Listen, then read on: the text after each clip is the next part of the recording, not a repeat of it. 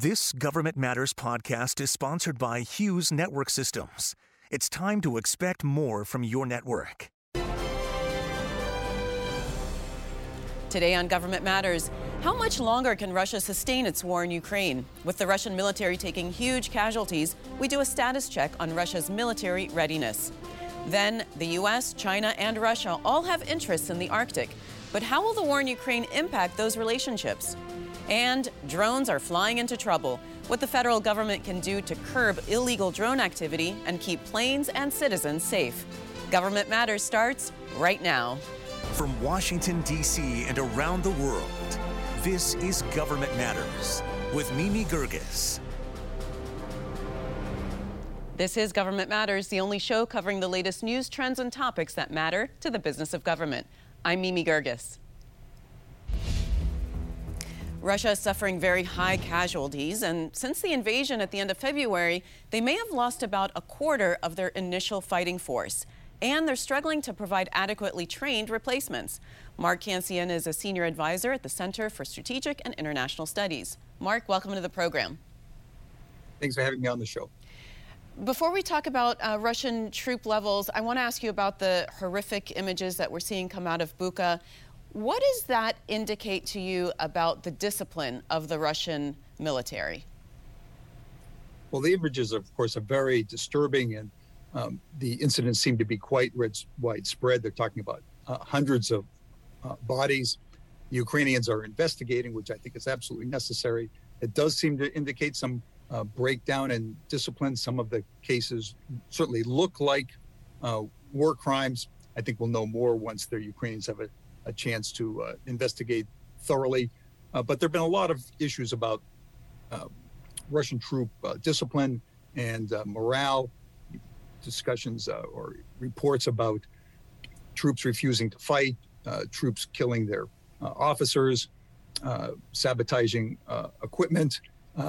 so there's, um, I think, some questions about the state of the Russian military. Well, put the Russian troop losses in perspective for us. How significant is it? You know, we're, we're looking at numbers like, you know, 10,000, 14,000. I mean, a lot of, uh, uh, it's pretty significant. Well, the losses are very significant.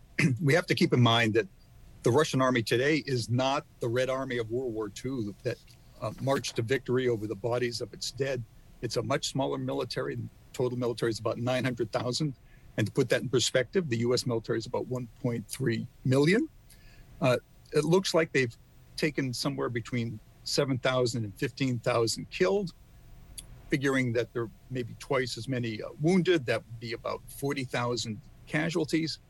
And their initial combat force was probably about 150,000. The whole combat force was maybe 200,000, but a lot of that was uh, militias and support troops.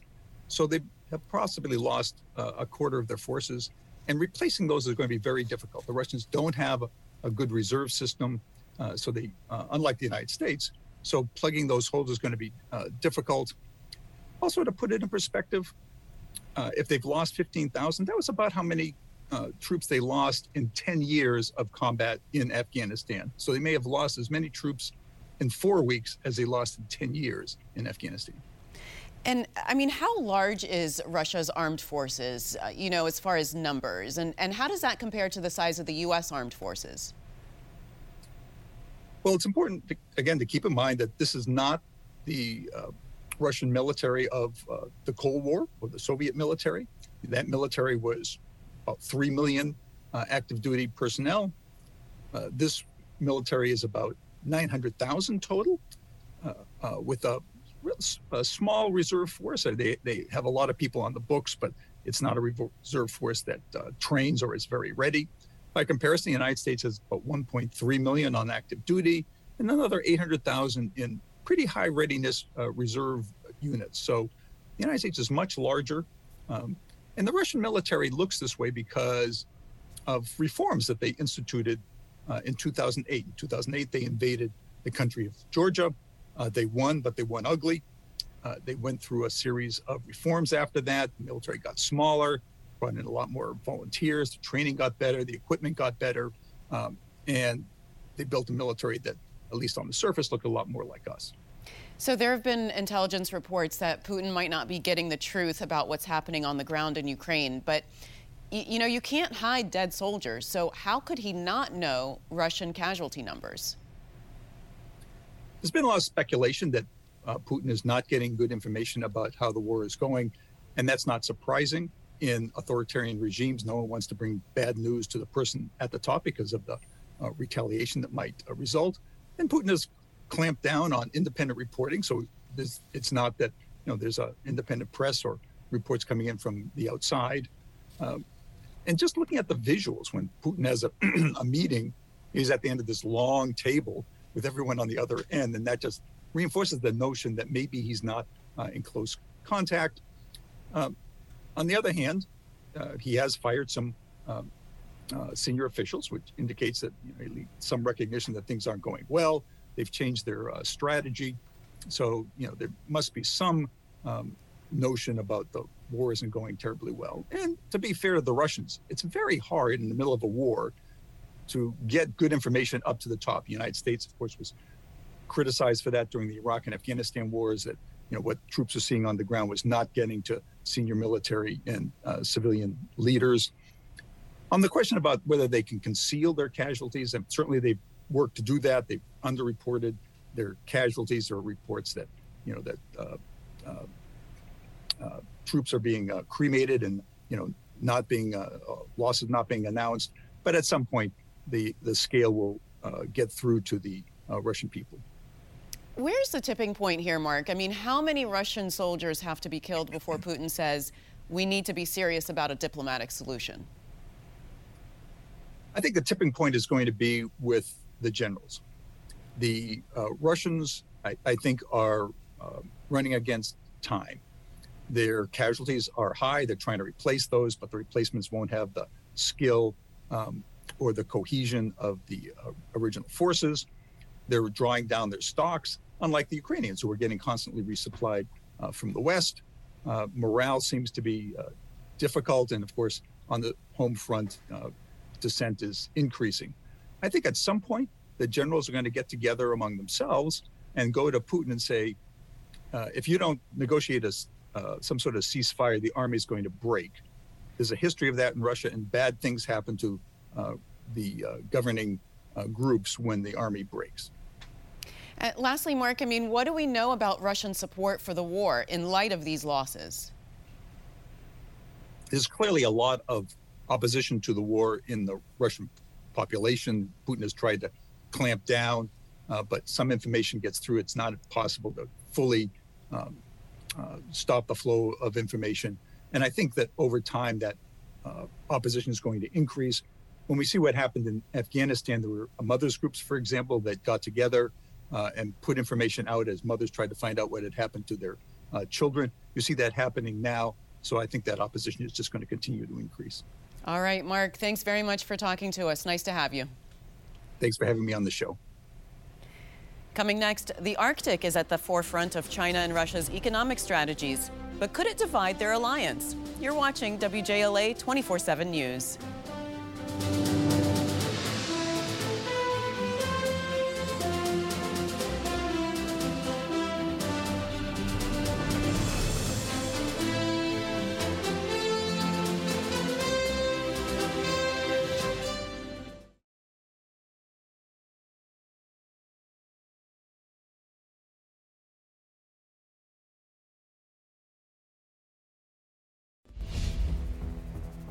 Yet another casualty of Russia's invasion of Ukraine is the collaboration among Arctic states, which includes Russia. But since China has interests in the Arctic, this does present an opportunity to distance China from Russia. Jeremy Greenwood is a federal executive fellow with the Brookings Institution. He's also a commander for the U.S. Coast Guard. Jeremy, welcome to the program. Uh, good morning, Mimi. Thank you for having me. So, what's the Arctic Council and what's the significance of it suspending its operations in light of Russia's invasion of Ukraine? Well, the Arctic Council was really the premier intergovernmental organization designed for pan Arctic diplomacy and governance. Uh, it was Arctic governance for the Arctic by the Arctic. and included indigenous communities and all eight Arctic states. Uh, it really was a truly cooperative organization that was consensus based. So, with Putin's illegal invasion of Ukraine, that obviously presents a massive problem, particularly because Russia currently holds the chairmanship until May of 2023 of the Council. And that made it absolutely unsustainable to continue their operations. Uh, the chairman sets the agenda for the organization and sets the tone for the work. And uh, there's no way we could sit in collaboration during this current ongoing war. So, what is China's interest in the Arctic? Because uh, they don't actually border the Arctic, so they're not considered an Arctic state. And they also have something called the Polar Silk Road. Absolutely. Well, they're absolutely not an Arctic state. That is uh, that is correct. My, what my co-author and I, Shuxian Luo, tried to do was analyze uh, some of China's interests in the Arctic, which I think are well known. Uh, primarily, it's economic. Uh, they're looking at hydrocarbons, technology, uh, future shipping routes in the Arctic. Uh, a lot of that depends on Russia, which has the longest coastline in the Arctic. Um, of course, China also has scientific uh, and environmental reasons for being in the Arctic. Uh, we know that the Arctic is warming at two to three times the rate of the rest of the planet, and that impacts China just like it impacts all of us. And so they do have some legitimate interest in the Arctic. We also have to be careful because they also have, you know, dual use and dual purpose uh, to their long-term plans that we need to be conscious of. So, how does Russia view Chinese involvement in the Arctic? I think largely it's a marriage of convenience, as we say in our uh, article. It's uh, it's really a uh, uh, investment. The Russians need Chinese investment. The Chinese want Russian hydrocarbons, uh, and they want future access to melting ice. Is opening up new sea routes across uh, the Arctic in the in the not near term, but very close to intermediate term future. that I think China wants to expand into. That's what the Polar Silk Road is all about: is opening up new trade routes between Asia and Europe, and of course uh, Russia. So, how should the U.S. take advantage of that to, as you say in your article, be a wedge between China and Russia? Yeah, so I think we have a real opportunity here. Um, obviously, we wrote the article before the massacres of Bucha and these other horrors that are coming out uh, recently in the news, uh, which I think opens up the door even further to drive a wedge here. Uh, China needs stability. Uh, they know that the Russians view them with suspicion. We know that the Russians do not welcome Chinese uh, overwhelming uh, or internationalizing the Arctic. The Russians want to be in control of their Arctic. And so we do have an opportunity to focus them on responsible, transparent investment in uh, the Western Arctic states. So remember, the other seven Arctic states are all US allies or partner nations. And so uh, we do need to view it with uh, a healthy dose of skepticism and make sure we're being, uh, you know, clear-eyed about what Chinese purposes are. But I think there's a way to use those investments in a responsible manner that also takes away some of the power from Russia and their carbon blackmail that they're using in the uh, in the north in their Russian Arctic. You know, you had mentioned hydrocarbons before, so I wonder what the role the Arctic plays in the global energy market and the sanctions on Russia. So it's going to have a massive effect uh, for Russian energy projects. These were huge projects that were actually multinational. It wasn't just all Chinese investment. There's uh, South Korean investment. Uh, there's investment from other Asian states and other uh, Western partners. Uh, these are highly uh, risky, you know, drilling operations, subject to a lot of climate change factors that I think in the long term probably won't prove to be profitable. And so uh, there's a chance to really wean the world off of these hydrocarbons that we know are damaging to the Arctic, uh, but at the same time, maybe encourage more responsible investment in some more friendlier hydrocarbon uh, countries that are uh, closer aligned to uh, global interests, let's say. Well, speaking of the climate, you know, there is a lot of environmental and scientific research that goes on in the Arctic. Um, won't that be a setback uh, at a time when we really can't afford delays in climate action? Uh, you know, truly, Mimi, I think that's the biggest loss of the Arctic Council in the short term. I, I, think there was some amazing work going on. We have a dedicated team of foreign service and civil service officers at State OES Bureau, the Coast Guard, NOAA, Department of Energy, Interior, across the interagency that we're working with their partners across the other seven Arctic nations on some really cutting edge research uh, some exploratory projects that we're going to look at the way climate change was affecting the rest of the globe. And it affects every single nation on Earth, what's happening in the Arctic. And so to me, that's the greatest loss of this cooperation. So I truly hope that we do find a way to navigate this new reality uh, without accepting the illegal behavior of Putin. And finally, Jeremy, I mean, what, how does this all impact the U.S.? I mean, what are you really recommending for U.S. policymakers? So we don't have all the answers. This is a difficult, uh, a difficult problem. We know that, uh, but we know that China is going to continue their interest in the Arctic. They're not going away, uh, and they do have some legitimate interest in a future in the Arctic and a role in Arctic um, exploration and investment. And so we need to nourish that.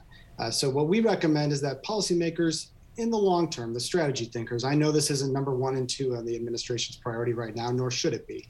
Uh, but we need to be thinking long term about how we can responsibly leverage Chinese investment, keep it transparent, keep it under local control, and make sure we know what it's doing to ensure China's playing by the rule book. At the meantime, weaning them away from Russia. All right. Well, Jeremy, thank you. I appreciate you joining us today. Thank you so much, Mimi. Appreciate the honor. Coming next, it's a bird, it's a plane, it's a drone. How the U.S. can disable unsafe or illegal drone activity around airports and crowds. You're watching WJLA 24 7 News.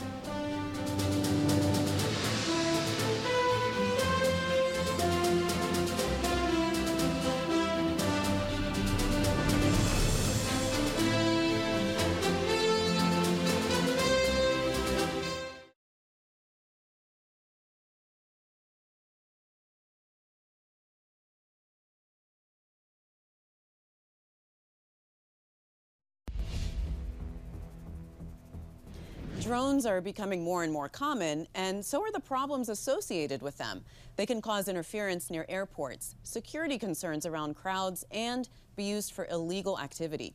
The GAO has written a report on the issues surrounding counter drone activities. Brian Bothwell is a director at the Government Accountability Office's Science, Technology Assessment and Analytics team. Brian, welcome to the program. Thank you, Mimi. Have drones actually caused any of the problems I just mentioned, or is this still just hypothetical? No, drones actually have caused some of the problems that you mentioned. Um, in 2019, the New York airport had shut down operations for approximately an hour because there was a purported drone in the area. Uh, drones have also been used for smuggling drugs over the border, and they have been used to attempt to uh, smuggle contraband into prison yards. And which federal agencies can legally jam drones and under what circumstances? There are limited circumstances under which the four agencies can um, counter drones. It's the Department of Defense, the Department of Energy, Justice, and Homeland Security. So, under what circumstances would they be able to do that? Um, if they're, they're protecting government sites, um, the, the, also for protecting large um, sporting events, outside sporting events. They can they can do it for that. Um, keeping drones away from sensitive government areas, such as nuclear facilities, and, and those are those are the kind of circumstances under which they can use their counter drone technologies. But not the transportation department. I mean, you would think that the FAA would need that authorization to keep drones away from airports. Um, yeah, that's a good observation, but they're they're and the FAA is doing some work in the area of counter drone re- research. Um, so it's basically restricted to those four those four agencies, but um, they also help out other agencies and they help out local law enforcement and, and state to also use these when circumstances are warranted. So, who do you think should be authorized to engage in counter drone activity in the federal government, as well as um, state and local governments? Well, that's a good question. That's one of the policy questions that we generated from doing this, from do, from doing this report.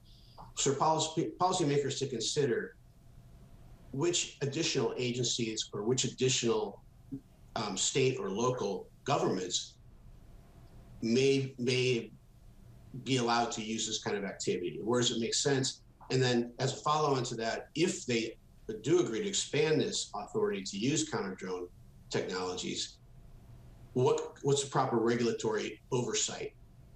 What's the proper management of that use of those counter drone technologies? So, kinetic solutions like shooting a net at the drone or knocking it out of the sky is not necessarily a good solution because it can hurt people on the ground. So, what's the best solution in countering drones? Well, it, countering drones, there's there's two categories of counter drone technologies. The first is detection. You have to you have to see it or find it before you can do something about it. So, in order to detect it, there are several different ways to do it. Most uh, commonly used ones are radar or uh, radio frequency detection. So, radar, you're trying to identify it, you know, in, the air by, by getting a pulse returned off the off the aircraft itself. For RF detection, you're looking for those signals, meaning control signals from the drone to the operator and back that are controlling the drone if you find those, you can then localize the drone. But the second part, second technology that you need if you actually need to mitigate that drone and keep it away from that airspace or keep it away from whatever sensitive activity is going on is called mitigation in general. And you mentioned one of the mitigation techniques, and that is to shoot a projectile at it, to shoot a laser at it, to launch a net at it to try to capture it. Um, there are some unintended consequences potential, potentially that come out of those kind of solutions. And like the ones you mentioned, if there are people on the ground or valuable property on the ground, you can have further damage or risk to you know, those people. And um, if you miss, you know, you've, you've got to realize what, what else is out there, what else is in that in that line of fire that you could possibly hit. If you miss an episode of Government Matters, it's on our website at govmatters.tv. And don't forget, you can find every episode of our program on YouTube. Be sure to hit subscribe so you don't miss any of the videos we post.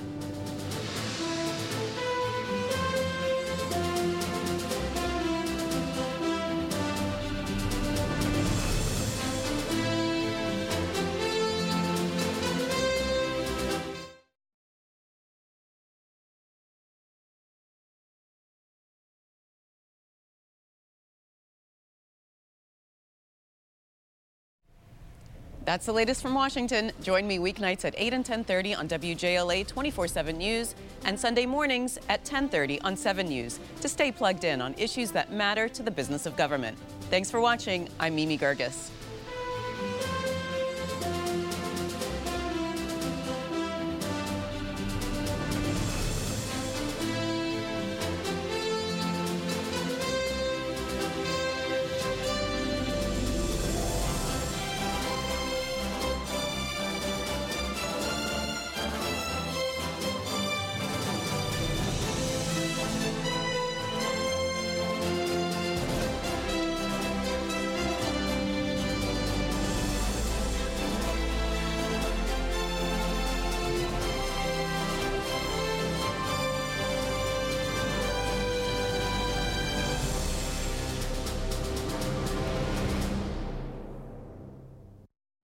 Stay tuned for an interview with our podcast sponsor, Hughes Network Systems.